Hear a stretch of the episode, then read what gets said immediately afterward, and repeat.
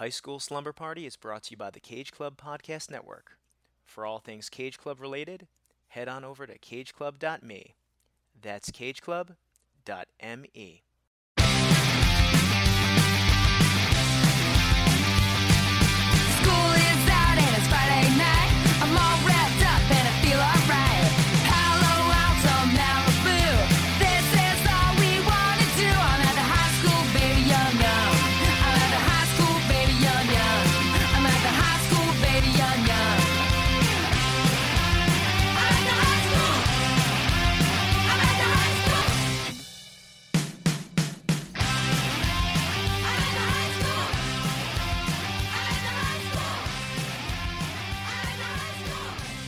Welcome, time bomb enthusiasts, those who want to see a little more of the two Corys, Baywatch fans, fans of Charles in Charge. Oh, and a special shout out to the fans of the erotic thriller. This is High School Slumber Party, the podcast where me and some friends look back at our teenage years through the lens of some iconic high school centric films. I'm Brian Rodriguez, and the party's at my place this evening. But school's still in session, and we have some homework to chat about. This was your assignment, and I would like to see the results. Oof, it's been a while, Slumbers, since we've had a regular episode of High School Slumber Party, so long that I kind of botched the intro, but hopefully you didn't notice.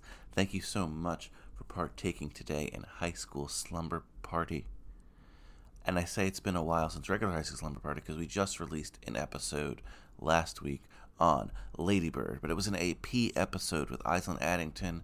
We had a lot of fun as always. Check that out wherever you get your podcasts. Google Podcasts, Apple Podcasts, Spotify, Stitcher. And while you're there, leave us a five star review or a positive rating of some sort. You can also tell a friend about High School Slumber Party. And remember, class participation is a huge part of your grade. So hit us up on social media Facebook, Instagram, Twitter. The other episode we released before that AP episode was a couple weeks back, and that was uh, basically the reason why there hasn't been a lot of episodes of High School Slumber Party. But I tell you, we were reeling to go, we were ready to go, we were excited, and my computer broke for a couple weeks. I don't know, maybe it was a sign from the universe, but we are back. Disclaimer and disclosure here, though. These episodes were recorded a couple months back, so they might have some dated things in them, but just ignore them. They're still fun. Today's episode is blown away. Another chapter in our Two Corys series. So, of course, Mike Manzi is here, and also Christian Larson, who is a purveyor and expert in the erotic thriller, which should surprise none of you because he's a man of romance, I think. No, I'm just joking. Because he is an avid VHS collector. I mean, he might be a man of romance. I'm not sure. But you get it. This is in his wheelhouse. It's in his niche. And I can't, can't wait for you guys to hear this episode. Blown, blown away. Whoa, whoa, whoa, whoa. The bell does not dismiss you. I dismiss you. It's our senior year. And guys, I wasn't to say this, but I'll say this today. I got a really, really, really strongly worded letter from the superintendent of the high school slumber party school district. Seems like these missed episodes have resulted in us having a tenuous credit situation. So I'm going to need to speak to the truancy officer. I mean, in the meantime, listen to the episode. Here's a weirdo song from the film. Pack your favorite jammies. Tell your mother you're sleeping at Brian's because we're about to get our party on. Class dismissed.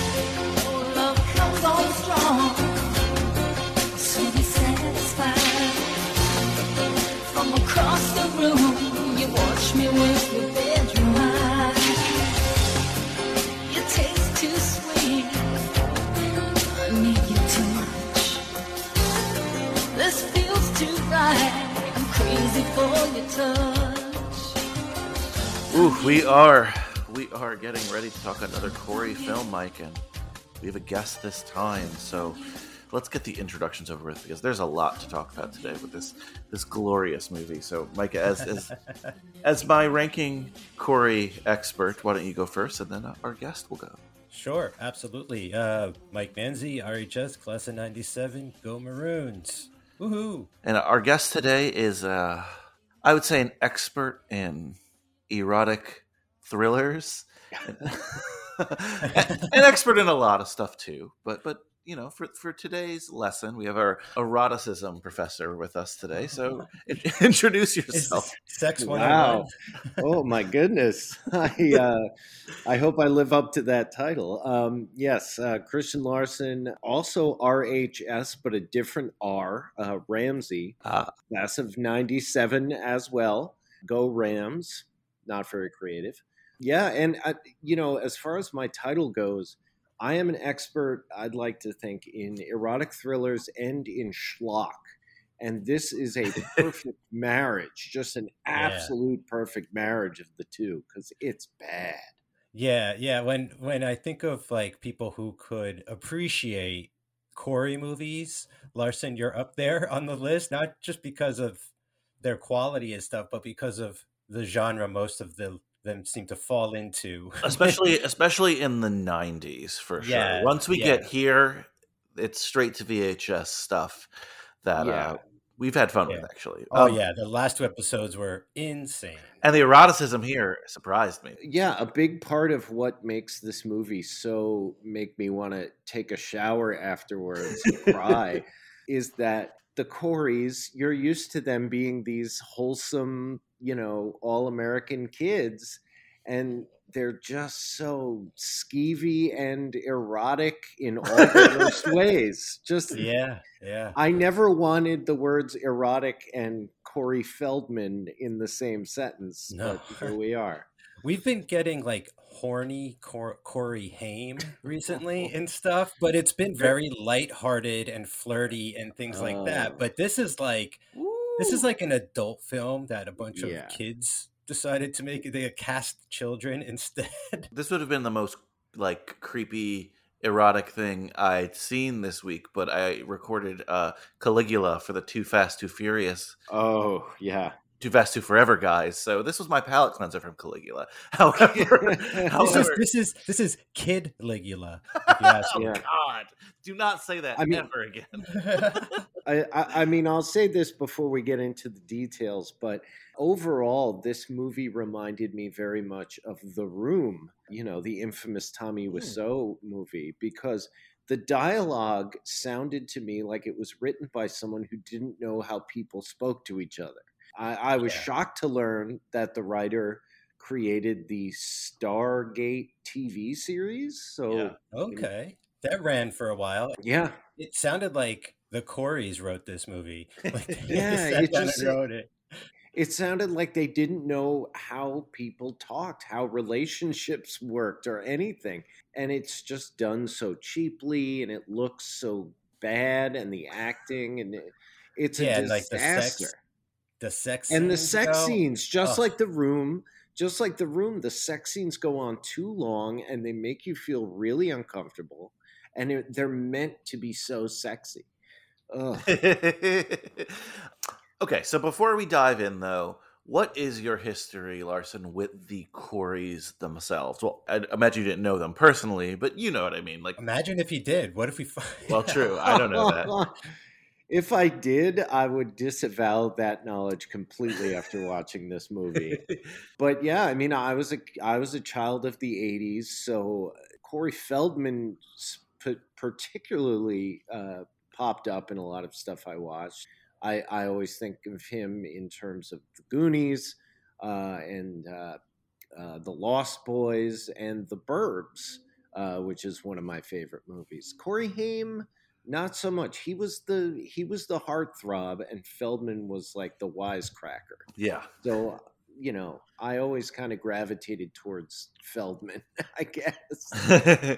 But yeah, I mean, Corey Feldman specifically was a big part of my childhood. which which made this movie all the more disturbing. Why? Because you almost see his wang, yeah, well, yeah, that's and one you of the and you do see you do see his butt. Like that's weird. I never thought like, Oh, I'd see both Corey's butts. oh boy. and then, uh, can you briefly tell the slumber party audience, like, uh, your little dalliance with the erotic thriller genre, and maybe some of your favorites in that genre? Oh, sure, sure. Um, I mean, my wife Alyssa and I are both huge fans of 80s and 90s erotic thrillers. They vary in quality, but they're they're always a good time, mostly a good time. in October we watch horror movies and in December we watch Christmas movies, so in November we watch erotic thrillers. Of course. Um, there are some that are legitimately good. A Jagged Edge with Jeff Bridges and uh, Glenn Close. It was one of the first movies written by Joe Eszterhas, who is a frequent collaborator with Paul Verhoeven, kind of the godfather of the erotic thriller. He also wrote Basic Instinct, which is great. And then you have just absolute garbage like Boxing Helena, uh, which is about a man who amputates the arms and legs of a woman he's obsessed with and keeps her in his house. I love some of the later ones. Uh, to Die For is a great one with Nicole Kidman. Absolutely. And uh, Wild Things is a movie that uh, I always recommend. I always recommend revisiting it because it was the movie where you saw Neve Campbell and uh, Denise Richards make out when it came out. That was pretty much all it was known for. But it really is a very f- like tongue in cheek, funny, but also just like raunchy and and the the story is well written, lots of twists and turns. So if I could recommend any, I would say go back and watch Wild Things. Nice. Yeah, no, Wild Things, that's a great one as well. Were either of you familiar with this one, though, today? Blown Away? I was, yes. So I remember it being on HBO in the 90s when I was in high school. I remember it being like, I guess at the time, now you got to understand this was a 13 year old boy going through puberty. At the time, this was a must see movie because Nicole Eggert, one of my like childhood crushes, was gonna get naked in this movie. And like I understand how that sounds now. It's like terrible, it's creepy and everything, but like that's who this movie was made for. Okay. like when not to skip ahead or anything. And yeah, I haven't seen it since 1993. Okay. Uh, and watching it this time, I definitely, you know, fast forwarded through the sex scenes and stuff because I'm very uncomfortable uh, seeing nude teenagers at this age on camera and stuff. So I, yeah, that's kind of my history with it. You know, I figured I'd be as frank as possible. I was not aware of this at all. Even in erotic thriller circles, uh, this is not mentioned in even like a top 100 list. And honestly, I had no desire to to think of Corey Haim or Corey Feldman, especially as sexual beings. But again, here we are. That's the craziest thing is like, how are we here? Like, they're not, they're not like sexy dudes in anything else, you know? well, It's I mean, so Corey weird. Haim was like he was the heartthrob. He was in all the magazines, but Yeah, but so innocent. Like they're playing such against type. It feels. Yeah. Uh, we'll get into it. well, this is something, well, one, uh, off the bat, the Coreys are not supposed to be the teens in the film, the high schoolers. They're playing a little bit older, which, Mike, you and I will see that, like, even three years from this, Corey Haim goes back to playing a high schooler in some films. But um, Nicole Eggert is the teenager. She's 17 in the movie. She was, and I don't want anyone to think we watched something illegal here. She was 20, 21 at the time. And for our sake, for our research sake, she was dating Corey Haim at the time. They did Oh. three movies in succession, which was this one, Double O Kid, which you and I have covered, Mike, with Awesome Little Southern, Mhm. and Just One of the Girls, the straight to VHS Just One of the Guys sequel, if you will. whoa, They must have filmed these all back to back to back. Corey Haim, I'm filling in a lot of the blanks, but he definitely wanted to shed that teen heartthrob image with a lot of the roles he was taking here. Um, Mike, we talked Prayer of the Roller Boys, Yeah. even uh, Demolition High, where he's got a Uh-huh. gun and stuff. Is he still playing younger people? Yes, but he's clearly looking for roles that will make people think differently of him, for better or worse. What What's a little weird about that, if I could jump in, is like I don't feel like Feldman was doing much of anything at that time, right? Like he was still pretty much coasting on that same image he had developed pretty early on. It was like sustaining him. So that's kind of an interesting dynamic that they're going through. It just seems like Haim was working way more. Oh, for sure. About Feldman, like, yeah, he is kind of playing the the same old wisecracking character, but the twist he puts on that character is makes it so much more creepy and disturbing. Like, he's the Mhm. best friend, he's got the wacky advice, but he's also horny all the time and like saying gross things always, and it's like. I don't want my Feldman like. They're almost like the evil versions of themselves in this, Yes, in this yes. movie. You know? Yeah, they're trying so hard to play against their type. It probably mirrored more. I don't think they were like these guys in real life, but they were bad boys in real life, right? And they probably read this script and they're like, "Oh, look, we could be in this movie, and my girlfriend could be in it too, and we're gonna really show people that you know we're not those kids anymore. We're like sexual beings and murder and stuff." It's like, okay, buddy.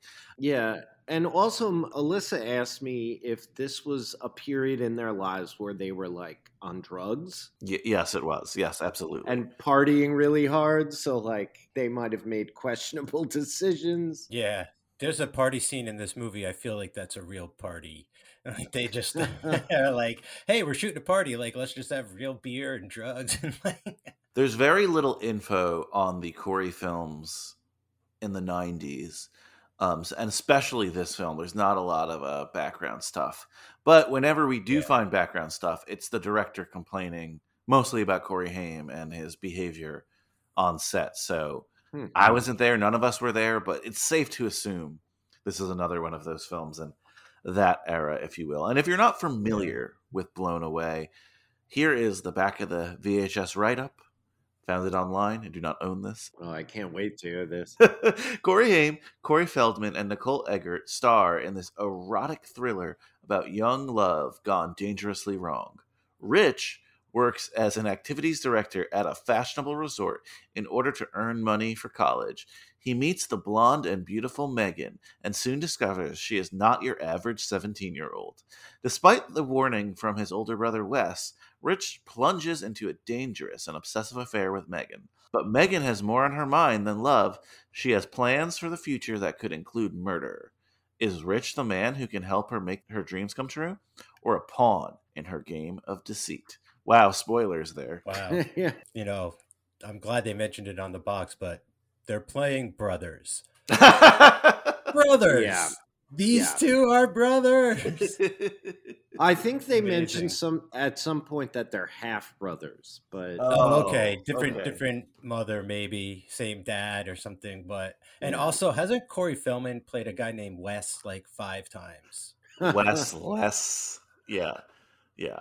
That's that's on par for him. Are any of you guys familiar with this director, Brenton Spencer? I was not. No, I thought at first it was the guy from Star Trek. Isn't there a Brent Spencer plays like Data or something? Brent, Brent Spiner, Brent Spiner. Brent Spiner. My Yeah. bad. Uh, but yeah, I looked him up, and he he mostly was just a cinematographer. Oh, Uh, This was his first time working with you know the craft of acting, and uh, seemed like he really hit it out of the park. I mean, he's working with two old pros, so yeah, it looks like he directs a, or then went on to direct a lot of TV and stuff like that. Yeah. But That makes sense. This looks like television. it does. It does. a This is like this stuff. is like like Larson. You remember Silk Stockings? oh, sure, absolutely. this felt like an episode of that or Oh, something. yeah. I don't I mean, know. every everything about it if it wasn't for the nudity and and the the language i would have thought it was something played on usa at 10 p.m uh, before the movie started on a friday night is there anything else quite like is this what like the genre became of like fear and the crush and poison ivy are those kind of the offspring of what they're trying to do here because of like it's just a weird thing to have like an adult sort of sexy thriller played out by teenage um, yeah, yeah. I mean, uh, you know, looking at other erotic thrillers, it does have a lot of the staples. It's got the femme fatale. It's got you know the confused young man who gets in over his head. you know, it's got the twists and turns. Who do you trust? You know, uh, somebody stuck in it in a terrible relationship and they've got to get out of it. Maybe murder's the only way. So yeah, it it felt like whoever wrote this watched a lot of erotic thrillers. In fact, there's a, a car chase. The girl in it, Megan, her name is. Uh, they never waste an opportunity to show that she's bad. You know, like she's bad news and uh, dangerous. And whenever she drives her little red Porsche around, she's cutting through traffic and like driving cars off the road. she's a maniac. And that is something right out of Basic Instinct. Sharon Mm. Stone's character does the same thing. And it's sort of like an easy way to show the audience that, ooh, watch out for her. Yeah, uh, they definitely, definitely took from from films like that. The other note I just want to make before getting into the cast, really, or I don't, there's not really much on the cast either, but um, just talking about the film is that it was shot in Corey Haim's native Canada. This is a Canadian ski resort that is no longer open, and a lot of the background actors you see are sort of just people who star in films that are only shot in Canada. That's not a diss. I love Canada, but it's uh, definitely a hometown production. Maybe mm-hmm. he, he pulled some strings and got it made in Canada. Who- Who knows? But again, we have Haim as our lead, Rich. We already said that. Nicole Eggert as his girlfriend, Corey Feldman as the brother. Was there anyone else in the film you recognize? Oh, Kathleen Robertson, right? As Yep. Darla, the other girlfriend. She's from ex girlfriend of Corey. She's from 90210, right? Yeah, like tail end of not oh Right? Yeah, the end of 90210. the next uh, credited uh, actor is the cop because there really aren't. Well, no, there's the dad, but the cop in it is like a, uh, I believe, a Native American Canadian actor who's got an incredible uh, character actor resume. His most recent gig is on the um, the show, um, the Pirate Show. The guy who did Jojo Rabbit, what's his name? Um, Our flag means death. Yes, yes. I'm looking at him now. I've definitely recognize him. Name's Gary Farmer. He's on Reservation Dogs also, and like tons of. other Oh, movies. yeah. Yeah, I've seen this guy. Uh, th- was the dad anyone famous? I mean, I saw that the dad had done some stints on uh, soap operas, but Ah. nothing really of note. And he's like No, French yeah. or Italian or something. I It's weird. He doesn't have a big career, but I'd have sworn I saw him play Dracula or something. it says Leclerc also appeared on Broadway as the title character in the production of Dracula. Did you see him on Broadway, Mike? oh wow, he was a Dracula. Yeah, no, on- I didn't. on I was- Broadway. That's crazy. wow, wow. It's my instincts, my monster, my monster radar. yep. So really, not much to talk about in production, which is good. It leaves us plenty of time to talk about the wackiness of this film. Oh Um. Another trope I do like to mention, especially in this era of film, but all teen film in general, we get a horse girl, right? That's like a genre of person on screen we get sometimes, and just horse people, Yeah. who, he- people who like feel close to horses. So I don't know. Want to bring that up as well. Yeah, It's interesting that you do bring that up because in a lot of films, a woman riding a horse, it's it's supposed to show that they're independent and you know maybe a free spirit. You know, all the way back to Lady Godiva, like women riding Mm. horses has always Yeah, been kind of taboo. And um, my wife and I watched the first episode of Dynasty a while ago. You know, the seventies and eighties, and the daughter on the show is a you know, a dangerous free spirit, and she's introduced by riding a horse, and that's kind of how the audience is like, oh, well, she's, you know, but but this girl is more than just a free spirit. She is, uh, she's something else. she's a wild card. Um, Yeah. I was thinking of that glorious intro scene in Cool as Ice when Vanilla Ice, Robbie Van Winkle, is on his motorcycle and sees the beautiful girl on her horse uh, Yes. doing tricks. And they try to impress each other on their respective, you know, horse and motorcycle. and it's uh, one of the craziest meet cutes and one of the most ridiculous movies that I have ever, ever had Yeah. the pleasure of watching. what did you think of just the setup for this film? What that the dad one wanted to kill everybody and like she wanted to kill her dad thing? No, Like, no, no. I'm talking about the opening scene, right? It's a 16th birthday, and her mom dies in a fiery explosion.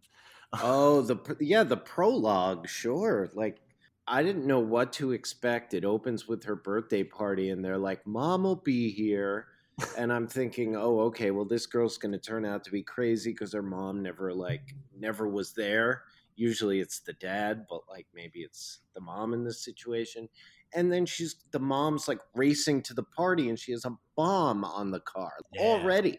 Already it was crazy. What do you think the heyday for the time bomb is, right? Because I remember growing up, and I felt like time bombs were like That's awesome. more a thing in real life, right? And then know, they sort of disappeared from art and media. It's, it's really funny you mentioned that, Brian, because the very next year there is another movie called Blown Away with Jeff Bridges and Tommy Lee Jones is a mad bomber and he's setting like time bombs all over the city, I think. And like it's just Wow. so weird. But How yeah, it- I miss that. I think I think technology, you know what I mean? Like we have apps and like better ways to like trigger things with remote access and stuff. I don't know. I don't know how a teenager, I don't care how rich you are, how a teenager gets access to that many time bombs. Like, that Yeah. seems excessive. That She should be brought on terrorism charges. That's, Yeah. I don't know. She couldn't have cut the, The brakes on the car. the choice of murder uh, for an erotic thriller, you don't see time bombs very often. Well, that the, the, the it was the dad, right? He's old school. I mean, there's nothing sexy about a time bomb. You know, like well, I stabbing, mean, strangulation, sure, but uh, time bombs, no. but it's good, like theatrically, because you see the ticking down. You know, Yes. Oh, of course. that's of always course. fun. Like, Yeah. of course, it's never practical. it. I don't think in real life anyone's ever used one. It's a movie invention. Yeah. Can you imagine if the time Uh. bomb bomber, like he got caught, he got caught immediately waiting at home for his bomb to go off. Like, what? I mean, I don't, I don't have the stats in front of me, but uh, I'm willing to bet the time bombs are uh, pretty, pretty infrequently found. Yeah, so I just wanted to bring up that time bomb thing. I, I don't know. I was getting nostalgic for the time bomb. So I will mention this: if you look up time bomb on Wikipedia, you will find a list of notable incidents involving time bombs oh, going back to 1776. I, I want more Um, period pieces so we could get like cutting the green wire again and that kind of thing. I mean, I feel like Yeah. Batman should have had like had to do that. He did. I guess he came across something similar along the way in one of his movies, but like. I don't know. I want it to be like Batman needs to cut the green wire, but it's dark, so it looks like there's two blue wires. I don't know. Yeah, I'm on the Wikipedia article. I know, you know, plenty of people have died in these time bomb tragedies. I'm not making light of it, but I just doubt they looked like this. Yeah, That yeah. classic movie time bomb with the big clock. Yeah, Oh, yeah. like when has it ever been a, a roll of dynamite with a like an alarm clock or any, Roll you of know? I dynamite, that's yeah. real. The 90s, 80s time bomb is the digital clock, but you're right. The time bomb previous to that was the classic alarm clock sh- strapped to the dynamite. yeah. oh man. Okay, so I'm just gonna go through my notes a- and things that I enjoy that stuck out. If if I pass something, feel free to cut me off. But I actually do love the idea of a winter ski resort closing down. Right? We don't often see Mhm. that setting of like the mountain without the snow. So I thought that was actually cool and something sort of unique for a setting, right? Yeah, yeah. There's something similar to that in the Affleck film Phantoms, where it's just something eerie, where you're at a place that is usually extremely busy, and or like off-season things, like movies. Like if there was a movie filmed at the beach during the winter, it might feel kind of eerie because there's no traffic or any of that kind of thing.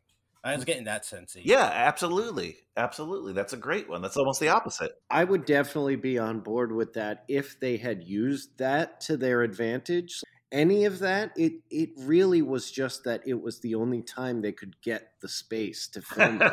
Yeah. Oh, well, yeah. Yeah. I mean, Yeah. obviously. I mean, if they had played on like the creepiness of the empty hotel and the time of year, they only reference it like in passing because literally that's the only time they could get it. Like at the beginning, you see them working on this the chairlifts and there's no snow. And the next shot, there's like a girl wearing full snow gear holding skis talking to Corey Feldman. oh, good call. Larson, Good Larson, call. you're you're paying way too close attention. Good call, though. You're right.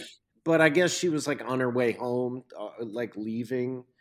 But but still, they could have done a lot more. They could have talked about how like only the townies are left, like Mhm. all the tourists have gone. They could have made more of a thing out of that. But They tried to do some stuff which I appreciated throughout the film with uh, Feldman and his like walkie-talkie strapped to him, which he you could tell he loved that bit of business as an actor.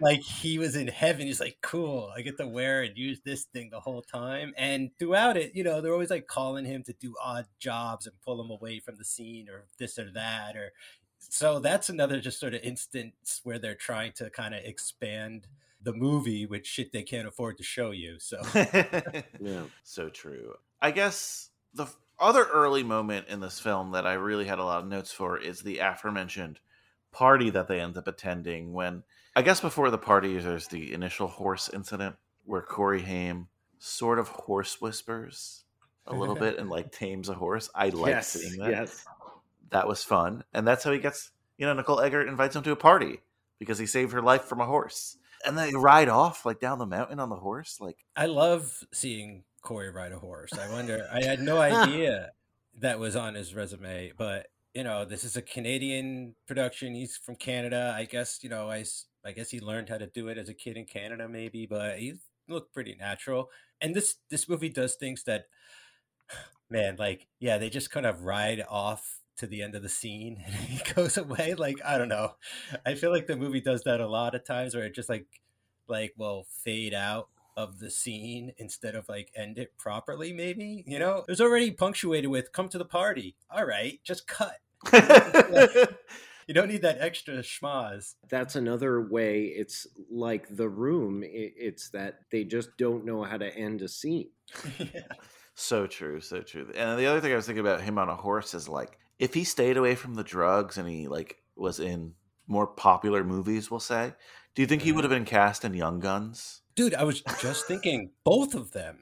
Both of them in Young Guns. Right? I think that's late '80s, so it's before this, but still like Young Guns 3. Young Guns three because they were trying to pull from like the Brat Pack people and just like younger Hollywood there, Young Guns obviously. So I don't know. I, I think Corey missed his opportunity there. His goal should have been Young Guns. Yeah, it just goes to show like whoever was like kind of managing it wasn't aware of maybe everything he was, you know, capable of in that in that way. I don't know. It's like cuz cuz they're just trying to like this movie. Like do a western instead of this movie. You know, like go go do like I'm not saying do Unforgiven like you're to be able to get on that set or anything, but you know, work your way around ex- expand your abilities and your persona that way. Don't do it by being like, yeah, I'm a I, I, I'm like a you know, I sleep Sleaze, around. essentially. Yeah, yeah. A That's a weird image. Right. Yeah. And speaking of sleaze, the party they end up going to is like just a sleaze fest, just like an '80s. I know it's early '90s, but just from the architecture of that home, I'm sorry, it, it's nice in that era, but it's very late '80s, early '90s. To just Mm. walking in and he's like, "I got laid" because he gets a lay. Haha, we get it. But they all need to have like the invitation to the party written on them, and apparently one of their friends has it written on his penis. How is that possible? Did you catch that? Yeah. I mean, I guess it's uh you got to be of a certain size to. I don't know. There there are so many there are so many questions this movie left me with and it's not because it has like a clever plot. It's the writers Yeah. are idiots. What I was thinking more was this is another movie where they rented a mansion to shoot a movie through. Like you come Oh, across yeah, this I quite mean- often in, in VHS films. Like or pornography? And and the car too probably belonged to the producer. you know, and they Yeah. were like, "Yeah, let's save some money and shoot in the richest guy's house that we know." and it makes total sense, right? And oh God, though, Feldman at this party is they're all disgusting at this party, but Feldman at this party, this is also yes, Larson, you're right in a sense where it doesn't seem like human beings would say this dialogue, but specifically, it doesn't feel like women have ever thought the things that women are thinking in this movie. Right? like the guys they're finding attractive and what they're saying about them. And it's just like people don't talk like this and women don't exist like this on earth. I believe that there might be some sleazy guys like this, but what's the theme of this party? Hawaiian lingerie? Yeah, something, Oh. something, something to that effect.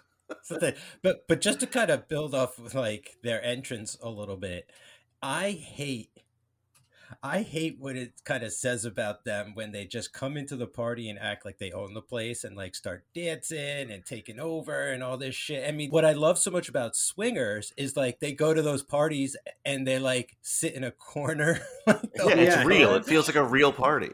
Yeah, yeah, like this is the worst. It's almost like it felt like it was their party that someone was like throwing for them when it isn't. Eh, but I just don't like that image, you know. Again, back to that, like they're coming off like total jerk offs. Yeah, Mike, at this at this point, you and I are kind of Corey scholars. Well, well, hey, yeah, thank you very much. I just believe that I don't know how much I listened to this director or whatever. I believe like, oh, it's a party scene, and they acted like they probably would act at, at a party that they were frequenting at that Yeah. time, and they, they thought they were hot shit, and they were acting like they were hot shit at this party, and just I don't know who to root for in this movie. This is a movie where I just find myself like I don't know. I guess Corey Haim, right? Because he's like hoodwinked into this, but really, Well, what's weird is, and let me know if I'm crazy, guys, uh, is that like they're kind of the kind of actors that mostly play sort of the same thing every time. Like in the not not that they'd ever I'd ever thought I'd compare them to Clooney, but like Clooney sort of does the same thing. You know, it's like drop Clooney's persona into this situation and see what happens. And I feel like it's the same for these guys, and it's just they've dropped into some bizarro, you know, negative dimension where like everything is just evil and it's like corroding them and they're and and ah it's just it becomes sort of like painful because they work so well when they're being fun and funny and and happy you know when there's more of like a happy edge even those like action movies we've been watching recently brian like there's such sort of like a levity to that and corey's work much better in those kind of uh, settings. I feel this is just rubbing me wrong. well said. And, speaking of rubbing, we get our first uh, sex scene Oh, Oh. right after this. And Oh. this was so Oh. jarring. So a little bit, so a little background on this film. I was watching some of the deeper cut Corey films to see if they just qualified. Right, if I see a teenager in, boom, let's do it. And I was, it might have been a Saturday or something, and I was home. and I'm just cycling through Corey films, and I, I'm messaging you, Mike, and I'm like, hmm, blown away. I wonder if this is. It has two Corys. I want to do another two Corey film, and I didn't know what this movie was about. I didn't know it was an erotic thriller. I just put it on. I was so just floored with the first time one you see Nicole Eggert naked like that, but two, how naked Corey gets. Corey Haim. Yeah, yeah. And again, I know they were dating at the time, but this is long, long sex scenes, a lot Yeah. of flesh. Yeah. And and like even for an erotic thriller, it lasted too long. It was shot in a way that just made it seem gross. I don't know how they did it. And it's Corey Haim. Like I don't want to see Corey Haim doing these things. And the only thing I could compare it to is there, uh, and the name escapes me, but there's a movie with Madonna and Willem Dafoe. It's like a legal thriller, and they like drip candle wax on each other, and they. It's. I don't want to see Ooh, Willem s- Dafoe doing any of that. Same stuff, year, but Body of Evidence, it's called. Body of Evidence, and the sex scenes in that are the only thing that have come close to grossing me out. Like this. But th- this feels like like home movies. Like it feels like a sex tape or something. Like that's how awkward it feels, especially knowing they were a couple at the time. I don't want to think if they were faking it or any of that kind of stuff during some of this Yeah. either. But I was I was very shocked. Like obviously, you know, these movies they exploit women. That's part of what they do, you know, that's not great, obviously, but like I was sort of like, wow, this is exploiting Corey in the same way, you know, like there's not that that's good either, not that there's not that that's like I'm giving the movie credit or anything, but there's a weird thing in my mind that was like this is evening out in a way where they're both these like teen heartthrobs that are now like ultimately exposed on screen and not in exactly like the best light. So it was again just I don't know, disturbing, I guess. Yeah, and I, I think the TV quality of it lends itself to that. Like if it looked like a movie, it we might have taken it a little more seriously. True. But it it looked like a TV show. And it it reminded me there's a story about uh, Pamela Anderson. Uh, Alyssa and I just watched the Pam and Tommy series on Hulu, which is great. Um, so we've become big Pamela Anderson fans.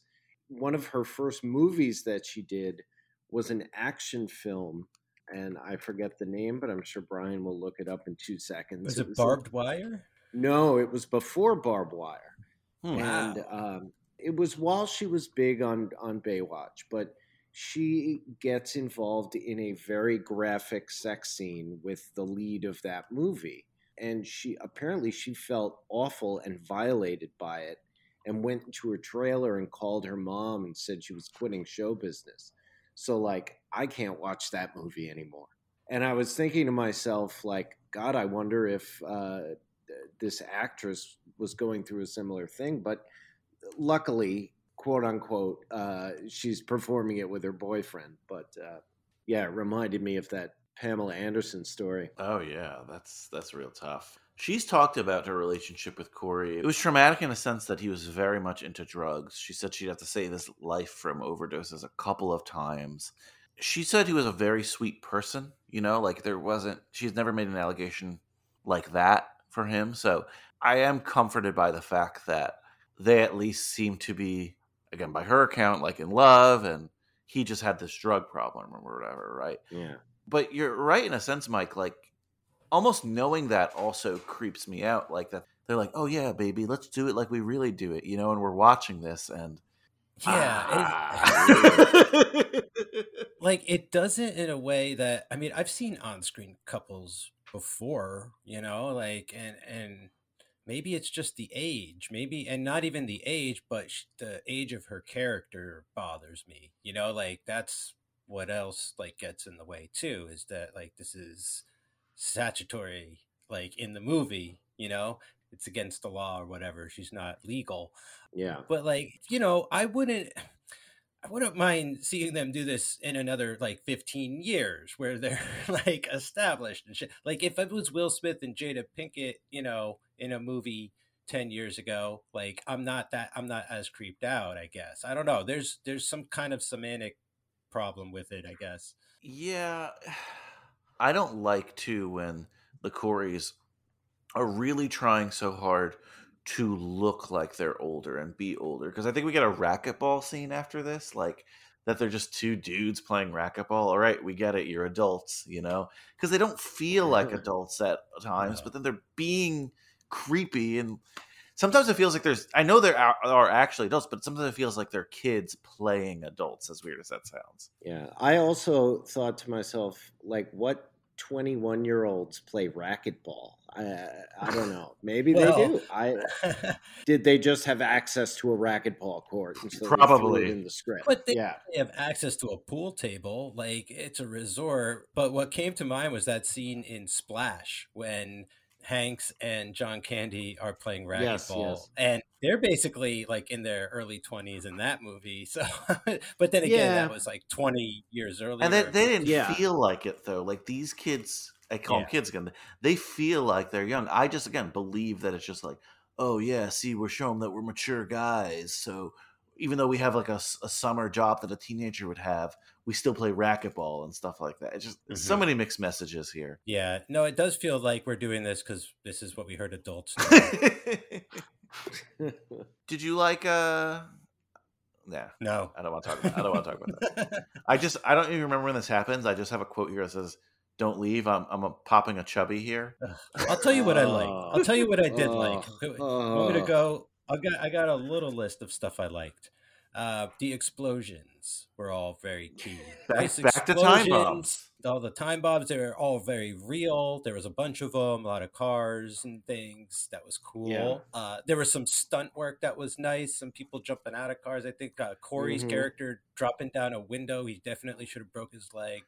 Uh, some stuff like that. It was all right. Um, yeah, but that's you know stuff I like in all kinds of movies. Like, you know, Yeah. just happen to be here. It's not instrumental at all. I have to say it was refreshing to see people driving cars and know that they're actually driving and it's not like a green screen thing because eh, they never actually shoot people driving in it because they don't have to. No, you're right. I like that scene when Corey put together that there might be a bomb under his car and he gets out of that one at the nick of time. That was that was pretty cool. Ah, again, the essence of the time bomb.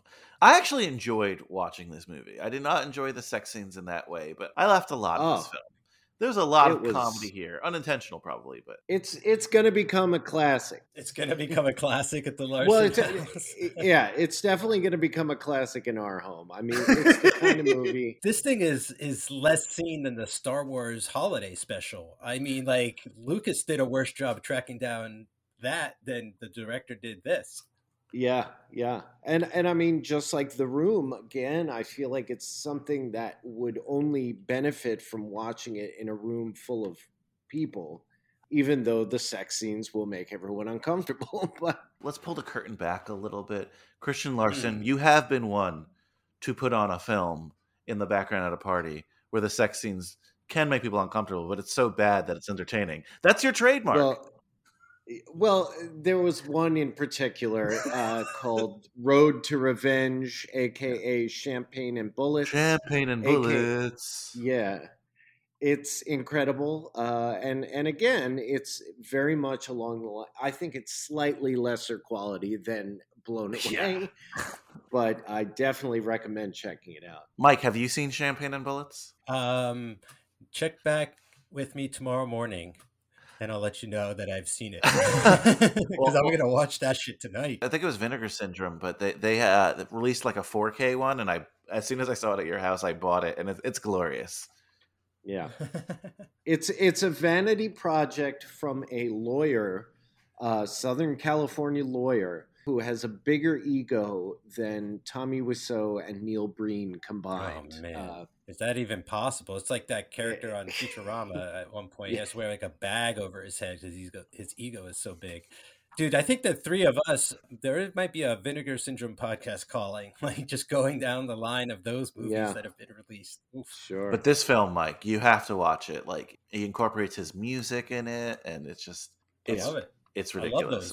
Yeah, you know, he sings, he dances. I love any auteur project that goes completely off the rails, and Yeah. even you know more so ones that are like discovered on eBay 20 years later and things that just like released to the public by Vinegar Yeah. Syndrome, so the masses can experience it. So as I go through my notes here, how many sex scenes do we get? Like five, six? There are a lot. The one that did make me uncomfortable, again, I laughed a lot, but the one that did make me uncomfortable when he walks into the room and she has her like big stuffed duck covering her mm. naked body. And it's like, whoa, okay, you're you're really trying to pull like this is an innocent young girl here. Woo. yeah. There was something that grossed me out. Something. There's lots of things that grossed me out, but eventually he gets arrested for the murder of her father, and he's like in the interview room or the holding area, and the cop is like, "There's someone here to see you," and she walks in. And the first thing she says is, I need you inside me now. Some of the lines are so jarring. oh, Uh, what about the scene when he follows her to the strip club and like pulls her off stage so that before the bikers attack her or oh something? God. Why What did was I forget implying? what she was doing at that bar? Was she buying time? I think she was buying time bombs. Oh, that was the time bomb dealer, the guy who looked like George Michael, kind of. He he had the George Michael, uh, you know, kind of beard from that era. yeah, yeah, that really Yeah. like it looks like it was drawn on. yeah, she goes. She goes to like a sleazy roadhouse, sits down and like slides an envelope of cash across, and he gives her a package full of time bombs. Wow. How about the Uh. uh, cla- there's a, a reversal of a classic comedy, usually a comedy bit when he's having dinner at her house with the father, and usually it's the girl that slips her foot into the yeah. guy's Oh, but it's crotch. Corey with his foot in her crotch. It's the worst. There's another line that I made a note of. I think it's like the good girl because there's only one other female character, and it's like the anti Megan. And at one point, she says, like, if I see your face around here, I'm to throw up. And then she pauses and then says, all over it. You didn't have to. You didn't have to say all over it. You could, you know, you've painted a picture. You don't need to elaborate. That's something a director or editor just cuts. You know, Yeah. it's not like, uh, oh, this is that was the best take. Really, I feel bad for that Yeah. girl because yes, she's the good girl, but also like I didn't understand her motivation so much. She's so in love with Corey Haim, and he just treats her like crap so much that she has to hook up with Corey Feldman. And poor actress had to kiss both Corey Haim and Corey Feldman in the same. Oh, that's Yeah. me. That's me. That's And me. the- Poor, poor both actresses have to. I mean, Yeah. the Cole True, Eggert true. has to have on-screen So- sex with both of them. Ooh. Yeah. Talk about Eskimo brothers. Yee. Oh. And Corey Feldman has that scene with the nice girl where you first see that creepy side of him, where he's like, he'll never take you back. You're damaged Oh. goods. And then he like rips her blouse open. And He oh, does that. He does that too well. Like, uh, Well, well, they're te- they're teasing his creepiness because they mentioned that like he killed the family dog, and that's never a good sign in a movie or in real life if you do that. But they're like, oh, because he was abused. I don't know. yeah. And They're they're mm-hmm. teasing his creepiness, but they don't have to tease it much because almost every time he's on scene, he feels creepy. Yeah.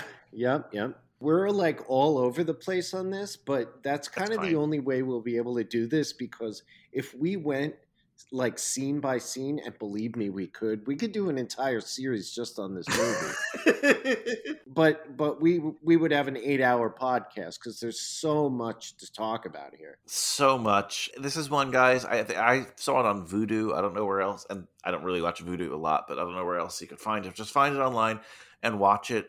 Vinegar Syndrome, if you're listening, make a new version of this. Yeah, I, I want to Fel- yeah. Feldman commentary, Feldman commentary, definitely. Feldman commentary, absolutely. You know what I kept thinking of with this movie as well? Uh, it's Wayne's World 2 with um, Kim Basinger and Garth. How she's like trying, she's trying to convince him to kill the husband, but you know, first they have a romance, and there's a lot of those Oh, lines yeah. in this too. Like, oh, I just wish my father was dead. You would do Yeah, that? yeah. Like, you know? Well, I mean, there's a reason why it was in Wayne's World too, and it's because it's a cliche, it's a trope. You know? Very popular in that era. I mean, we probably should talk about the big twist ending because that's really what ties it all together. Okay, okay, yes, yes, for sure. But before the ending, my Oh, big big thing that I was like I have so many notes on this was so she puts a time bomb in the dad's motorcycle or dirt bike Yes. or something. Yeah. Corey goes down and he looks for it and I guess he doesn't find it or maybe he does. I don't know cuz she whispers to him her plan. She's like, oh, "I put a time bomb in his bike. We're going to be rich." blah blah blah. And it's like the most elaborate setup for her because she has to make it look like Corey kind of killed her dad and they have to somehow go dirt biking on the cliffs together. And we get we Yeah. get like a good 90s dirt bike scene that ends with a time bomb and someone being thrown off a cliff and Yes. and the dad climbing up the cliff, grabbing Corey, Oh, right. falling off the cliff again going motherfucker. what an intense Yes. sequence.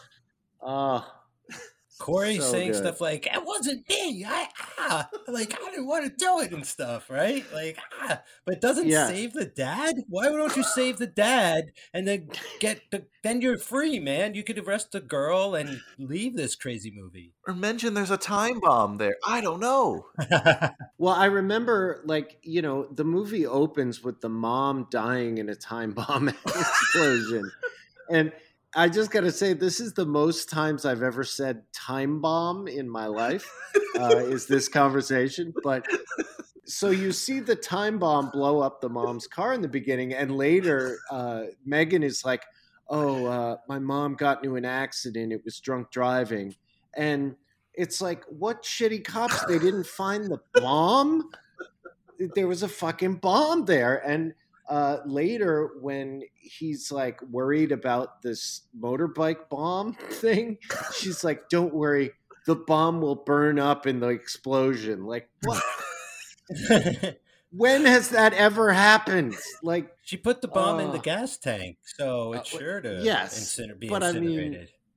there's You know. ways of finding. I know. Yeah, there's evidence. Because you would see, why did this bike blow up like this? Like, that's not a normal thing. I remember growing up, there was like a belief that like a computer could explode, you know? Like, if you left it on or Yes. something. Yeah. like that it feels like akin to that like i guess there was a belief at the time that things could just explode like that and i know obviously a car and a motorcycle gas could ignite but this is a little bit different this is a bomb. Well, like, wasn't it like the Pinto was the car that, like, if you hit it with a hammer, it would explode? yeah. Like, maybe they're Something harkening like back to that. that. I just think, again, like, it's my favorite kind of movie logic, and it's Simpsons logic. It's just like everything just needs to explode. Like, uh, that's just what it comes down to.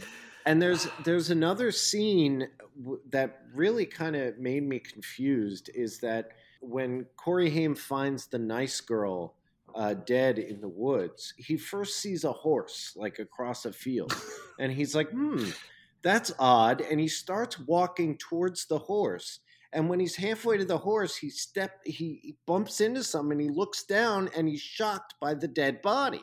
And it's like that dead body was in the middle of the field. You had to have seen it while you were walking towards the horse. Like, what the fuck? I oh, It- this movie. Oh, what was her motivations for killing that girl I think maybe Feldman killed her, like independent. Yeah. oh yeah yeah, I think okay so too. There's just like, yeah, the jealousy. There's a streak of that going around. gotcha and his calling card is not the time bomb it's other things perhaps that's why he you know uh loosens the saddle or something along those lines i don't know Yeah. Interesting. Sorry. Um, this is great. I'm patching this elaborate web together. I mean, it's the kind of movie you've got to watch five times to get everything. Might be even better with uh, maybe a couple beverages in you in, in a group in, a, in a group setting. Oh, it's one of those intricate puzzles of a film that just requires, you know, multiple screenings. how about the blown away shot game? Right, like every time you see a time bomb, you got to take a shot. That works for a party. They never made a Nintendo game out of this one. What? Why not? or a board game. Yeah, at the least that seems like something. You know, if this gets, if we get copies of this printed through Vinegar Syndrome, maybe there'll be like a Mondo puzzle like that. I'm sure it can't be hard to get the licensing to blown away. you know? I don't know. Nicole Eggert might be, you know, like uh, George Lucas sing it, like I said, going around the country collecting every copy, uh, trying to scrub God it knows from she, the she should. please, please, Vinegar Syndrome. Please make this. Let's just get to that big ending, though. The big twist. His brother Wes Corey Feldman was in league the entire time with Nicole Eggert. This was all a big ploy to gain control of the ski resort that her father owns. Well, really, the money, right? And take over essentially and get all their enemies out of the picture, starting with the mom, apparently.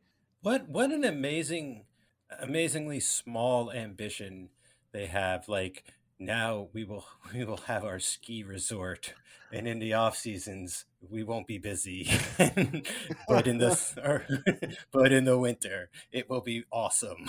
It's It sounds well, pretty awesome to me. I don't know if I would use time bombs to the make time. it happen. But Yeah, it just it's like they didn't want to just get the hell out of there together, but I don't know. I just love this reveal. So they, it's so obvious that this girl's bad news at this point. But when she bails him out of jail, she's like, "Hey, I'm gifting you my car that I said was stolen. Just take it and drive." Okay. Yeah.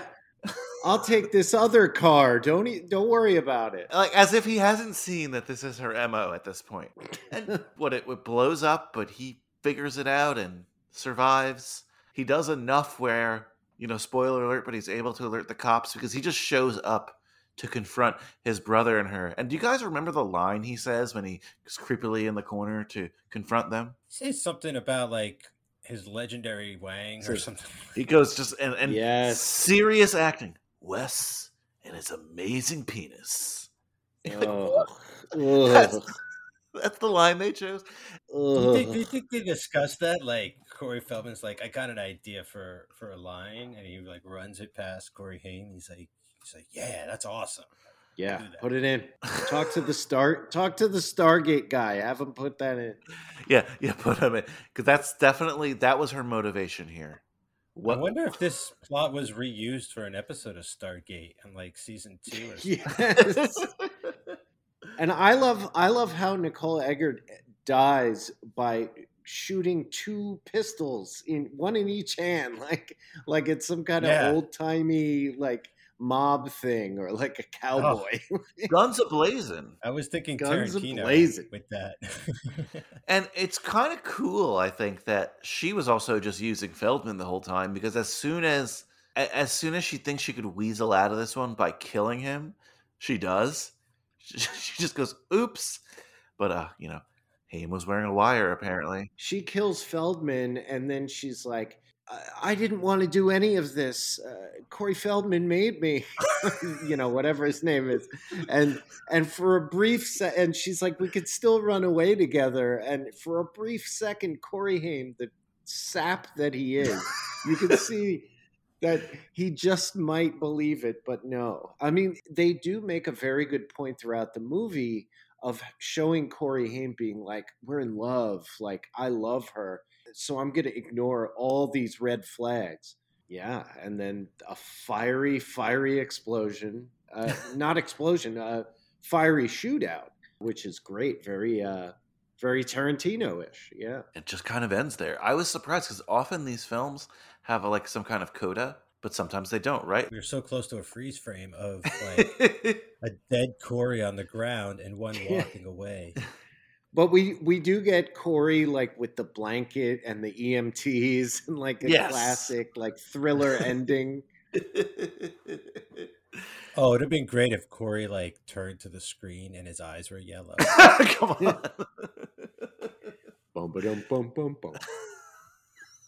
Vincent Price just cackling. Vincent. Vincent Price's laughter brings us into the credits. well, that was blown away, guys. I was blown away.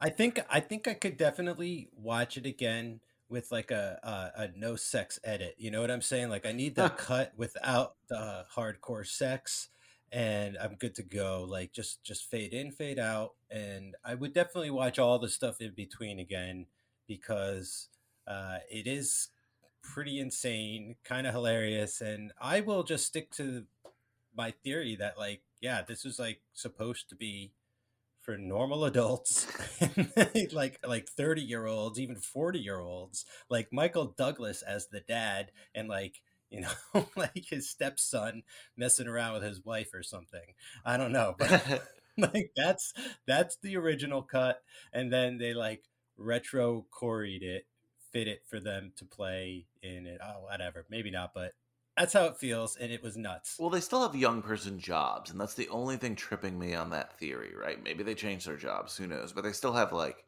your ski school kind of jobs, you know? So who the hell Yeah. knows? But the, again, this is a blast talking about. But so let's get to our awards. I'm very curious, very curious what you guys are going to say about this one and grade. It's a hard one to grade, but first we always start with this: Who was this movie made for? Horny teenagers. Well, I mean, I I think they they had loftier ambitions, but it it was made for thirteen year old Mike Manzi and Christian Larson.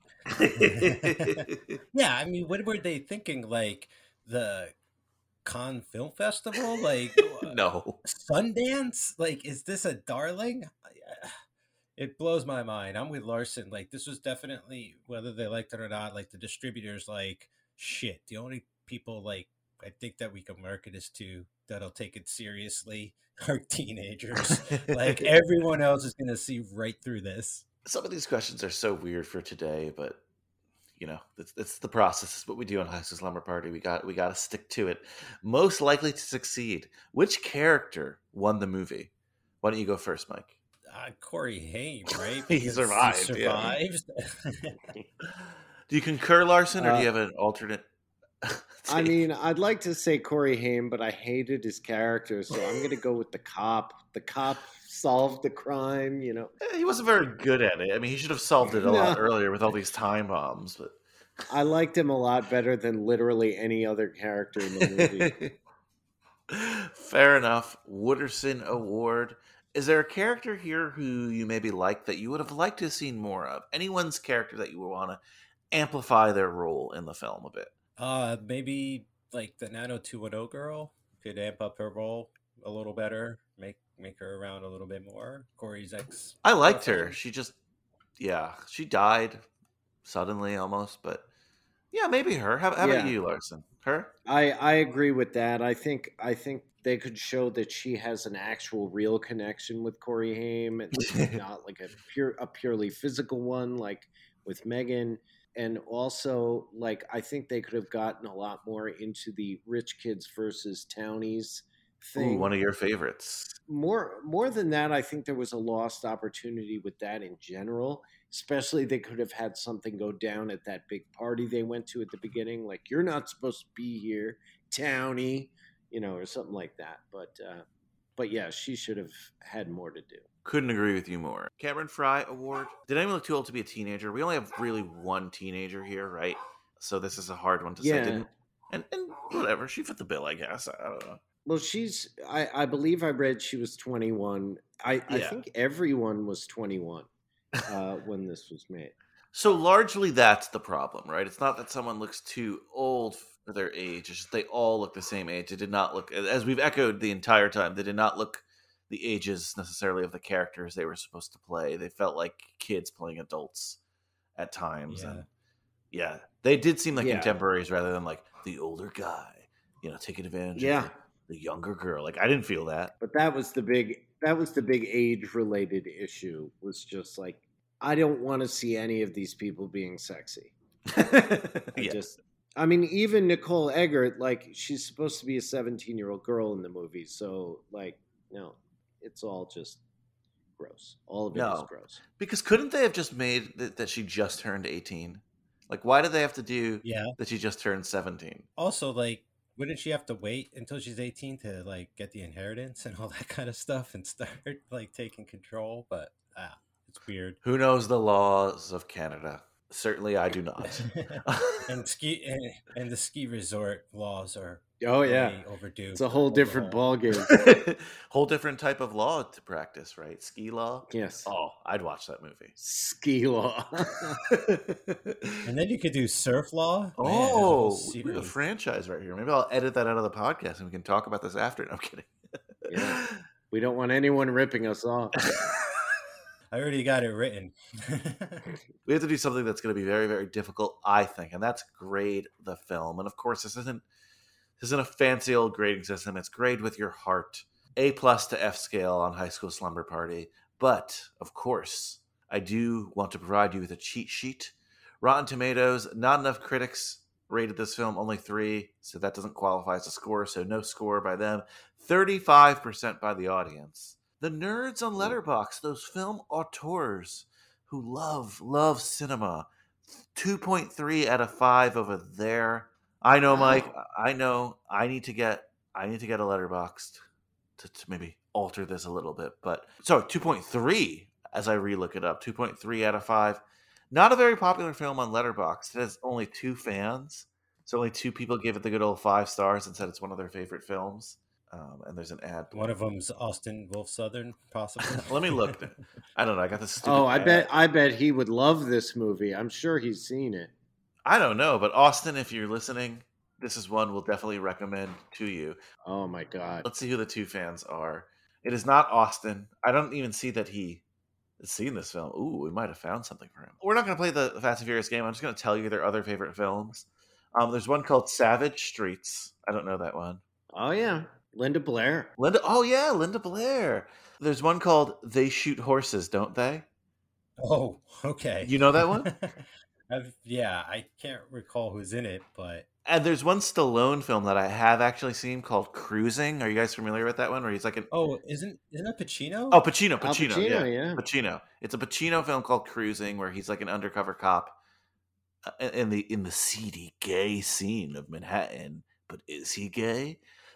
so uh, this person clearly likes a certain type of film. So we salute you, Annabelle from London. Um, her aside, A plus to F scale. Mike, since since you're the Corey veteran, I'll hand you the Manila card, and, or you could you could you could defer. No, no, no. I'll go. I'll go. I'll hand you the Manila card. I'll hand you the red pen. What will you grade? Blown away. Oh, oh boy. Um, you know, like lately, I've just been I've been giving them real grades. You know what I'm saying? And like as entertaining and uh, misguided and incredibly off the rails this movie is, like it's a total failure. You know what I'm saying? Like I don't think I've ever given an F, and I'm not giving this thing an F, but it's definitely like a D plus for me. And I wish I could have enjoyed it for the first time as an adult, but I had Oh, true. I had a memory of it as a teenager, and a lot of that like kind of got in the way because I knew scenes and things that were coming, and I didn't have any surprise. I had like a certain you know expectation or whatever. So um, I could totally understand someone our age seeing this for the first time, just discovering this, becoming uh, like an A movie like instantly. So with that, you know, not failing the movie, but not really passing it either. Ooh, because of your battle scars. How about you, Larson? Well, Mike, it's funny that you should say that because I'm giving it a solid A. Um, Nice. I knew it. I knew it. Yes. it's it's a movie that I can't wait to show other people, uh, and the only reason the only reason it's not getting an A plus is because the sex scenes are so fucking creepy. But yeah, I love it. I really need to get it on VHS, and I thank you guys for bringing it to my attention because it's it's one of the new classics. I love it. I love hearing that. Yeah, me too. I gave it a B plus. Um, I had so much fun watching this movie. It, it might be an A, but again, I don't want people to think I'm a creep.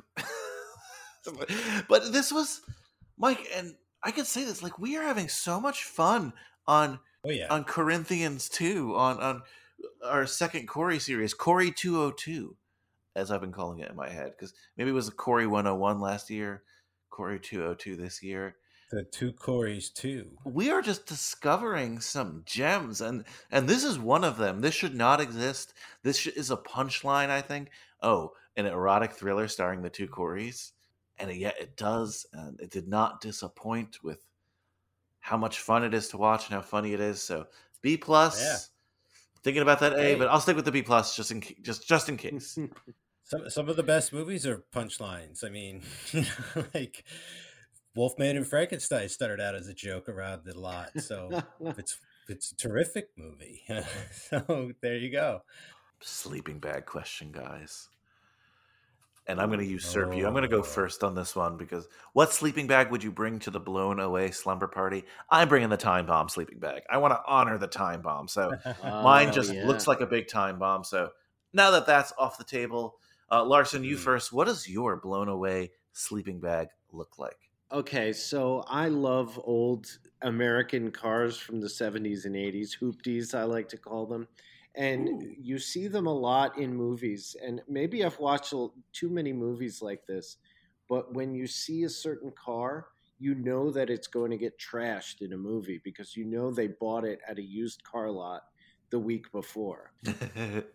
and that's why because it's going to explode or it's going to go off a cliff or something and in the opening scene the mom is driving this great like cadillac hoopty and as soon as i saw it i was like that motherfucker's going to explode but it's also just like a really cool old boxy like 80s car uh, so my uh, sleeping bag is going to look like megan's mom's car That's awesome. I love that. I love that. Hoopty is the term? Yeah, uh, uh, like a like a big boxy Yeah. seventies or eighties American car. Yeah, You don't see those anymore. I was just commenting to my wife, like the only cars of the '90s, besides like classic cars that people really take care of, uh, are those like boxy Corollas. You still see them around occasionally, right? Like the really big American cars of the 80s and 90s, if you didn't take care of them, they're no longer surviving. So when I see them in a Yeah, movie, yeah. there's a little nostalgia to them. So that's an awesome pick. Mike, we gave you plenty of time. What does your blown away sleeping bag look like? The duck. Oh, the duck! Oh, Just a big fucking duck. big fucking duck. I'm gonna like this is good. This is the creepiest gift I can gift to you guys. But if I could find like someone on Etsy to embroider a pillow with naked Nicole Eggert with a duck covering her to have in your homes, that's what I would Yeah. to you. oh, but you could, I mean, not to give you ideas or anything. Not that my birthday's coming up, it's not, but like you could just take a screenshot and send it somewhere to print it off onto a pillow or a giant blanket or maybe say a carpet. yeah, they would think I'm the biggest creeps in the world. oh man, great picks there, but you guys know my favorite, favorite, favorite segment every week. And we've already mentioned some. Maybe you'll pick from those, maybe you won't, but it is the old blockbuster question rent two movies, get one free. The three of us, we're marching in a blockbuster. We smell that plastic we know we're renting blown away and we get online and we see a sign that says rent two movies get one free and i say let's make this a really really long one tonight mike larson go to the back of the store pick two other films each so we're going to have a lot of recommendations today two other films each that you would want to watch with the aforementioned blown away for our blown away slumber party uh, mike as the veteran you go first Hmm. Ah. All right. I, I bet Larson's gonna have the better picks here, just in his uh all right, at his disposal, but I'm gonna try. Oh, this is really tough. I've I've got four films here, so I'm gonna have to narrow it down to two. And I want my answers to be funny. Um Okay. I'm gonna say number one is 1994 Stargate. nice Well, Red Stargate, since the writer of this went on to write the TV show, we'll see where that all began. Yes. i love it i love Um, it So we'll go. We'll start there, and then I was gonna. I was gonna pick an obvious one, but I'm gonna go since the Coreys were brothers in this movie, and they were with the same woman. Uh, I'm gonna go with the 2009 Tobey Maguire, Jake Gyllenhaal, Natalie Portman movie Brothers. interesting Where? Oh, wow. Tobey Wow. is considered uh, DOA or dead. He's dead in the military. He died at war. Jake Gyllenhaal steps in and marries his wife and uh, takes care of the kid. And then Tobey shows back up. so we'll see how that night goes. Love But it. Those are my picks. Love those picks. Okay, Larson, what you got for us? Okay. Well, a lot of times when I do this segment, I'm I'm a little unsure even going into the end, but this time I knew exactly what I was picking halfway through the movie. Uh, the first one is a movie from 1990 called Terminal Bliss, and it was supposed Mm. to launch Luke Perry into mainstream success on the big screen, but it didn't quite work. And the whole movie is like a a terrible Bret Easton Ellis ripoff, like a less than zero kind of situation Oh wow. about about like idle rich uh, kids about to go off to college and somebody dies under mysterious circumstances and it's it's supposed to be very dramatic but it's Luke Perry so and it's supposed to be sexy and but it reminded me very much especially the aesthetics although terminal bliss actually looks like a movie the other one is a movie from 1993 uh, i believe the same year as blown away uh, and it's called aspen extreme Ooh. and it's about Mm. it's about two small town ski uh, slope workers who decide to drop everything and move to Aspen, where the real money is. And uh, both of them get mixed up in in different uh, horrible paths. I think one of them meets like a rich older woman, and the other one develops an, a drug problem from the Aspen nightlife. Uh, it's not very good, uh, but it's but it definitely reminded me of you know I kind of thought that that was the direction they were going to go with this, with like the two small town uh, guys who work on a ski resort, and, and there's a lot of class issues, of course, that come up that didn't come up and Blown Away. But yes, those are my two Terminal Bliss and Aspen Extreme. Love it, love it, guys. So I'm gonna make some picks this time because I really want to put Champagne and Bullets up on the Instagram. So uh, we already promoted it a lot here. So Champagne and Bullets, and another film that I was thinking of that it's definitely more Hollywood, but it came out around the same time, sort of erotic thriller, is uh, Single White Female, Bridget Fonda, Jennifer Jason Lee. Yeah. Okay. So gonna recommend that and throw that on there. Uh, so yeah, I think we gave some good recommendations today. This was so Yeah. fun. Like I said, we, we've been talking these Corey movies, Larson, and when this one came up, I also Mike texted you and I was like, all right, we got to talk this one, but we got to bring Larson on. So thank you for joining us to talk this film. And I'm so glad you enjoyed it enough that you want to share it with the world. So really appreciate Uh, that. I mean, thank you guys. Being exposed to this, uh, no pun intended, uh, was was life changing, and I appreciate it. Thank you. Oh, that's such a that's such a pleasure to hear, to be honest with you. And it's like it's been so great having a guest to break up some of this Corey craziness as well and get some extra insight. So thanks again. Uh, anything you want to plug, Larson? Uh, what do I have to plug? Uh, well, I'm working at the Story Screen Movie Theater in Beacon, New York, right now. It's a wonderful little neighborhood spot. Story Screen Beacon. Check it out if you're in the Hudson Valley area. Awesome. That sounds really cool. All right, Mike, uh, want to do your plugs or, I mean, Yeah, I got a couple just new episodes. I will talk about those. Uh, but there's a new Hanks, new Hanks for the memories. We watched finally Oh, watched yeah. the the Finch movie with uh, Hanks, a dog, and a robot. So check that one out. And there's gonna be a new Elvis probably by the time this comes out. Blue Hawaii, great movie. Love that one. Yeah, great, great soundtrack there. Monsters That Made Us with Dan Cologne last Friday of every month. CageClub.me, Facebook.com slash CageClub. well, again, this this was perfect, guys. Thank you so much, and looking forward to having y'all back for another one. Big thank you to our guest Christian Larson for being such a awesome sexpert on the erotic thriller. This was a weird one, blown away, but it's definitely one you should check out if you're into this kind of schlocky stuff. Oh, I need to watch this again. Mike Manzi was great as always. He'll be back for next episode, and it'll be your homework because we're going to try to dislodge as much Corey material into the upper atmosphere as we can, at least all the episodes we've recorded. And the next episode is a werewolf movie, kind of a horror movie. It stars Corey Haim, among others. It stars Gary Busey too, if you're curious. Why don't I play the trailer? Because your homework will be to watch Silver Bullet.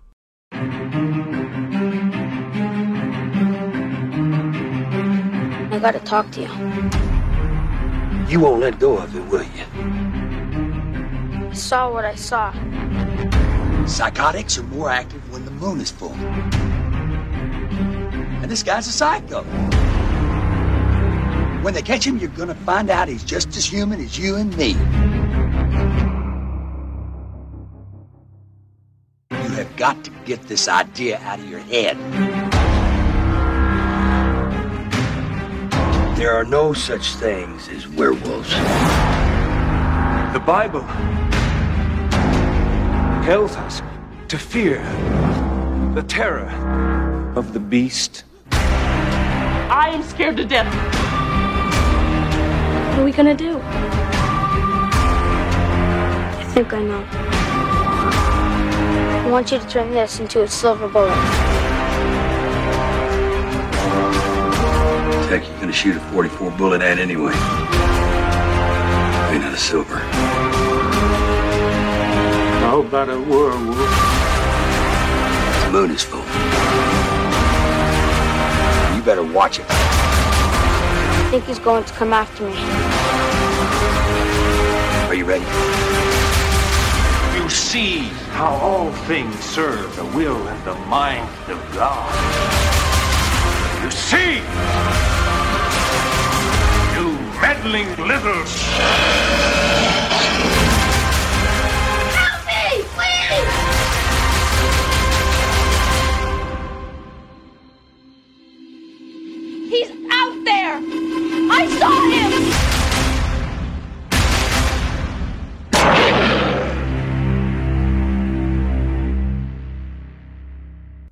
That's going to be a fun episode, so stay tuned to this feed and check it out. Once again, follow us on social media. Class participation is a huge part of your grade, and it's going to be necessary if we're going to graduate. I really don't even know what's going to happen. I got to speak to the superintendent. Ugh, anxiety, anxiety, anxiety. But I have to remind myself that life moves pretty fast. If you don't stop looking around once in a while, you could miss it. Oh, before I forget, I almost missed this.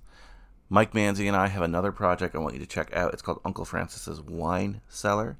Right now, we're talking the Paramount Plus show, The Offer, but eventually we'll get into the films of Francis Ford Coppola. So, looking forward to that. Looking forward to doing that show and more episodes coming out and in your feedback. So, definitely, definitely check that out. So, I'm going to leave you with the same song I left you with to go into the episode. It is Yvonne Murray's Hooked on You. It is a glorious, glorious, weird romance song from this movie. It does not really fit with the tone of the movie. It's not a bad song necessarily for the genre, but to be honest with you, there was like no clips of this film online. It's kind of a rare one, and yet YouTube had this entire song, so I feel like I have to play it again. Later, dudes.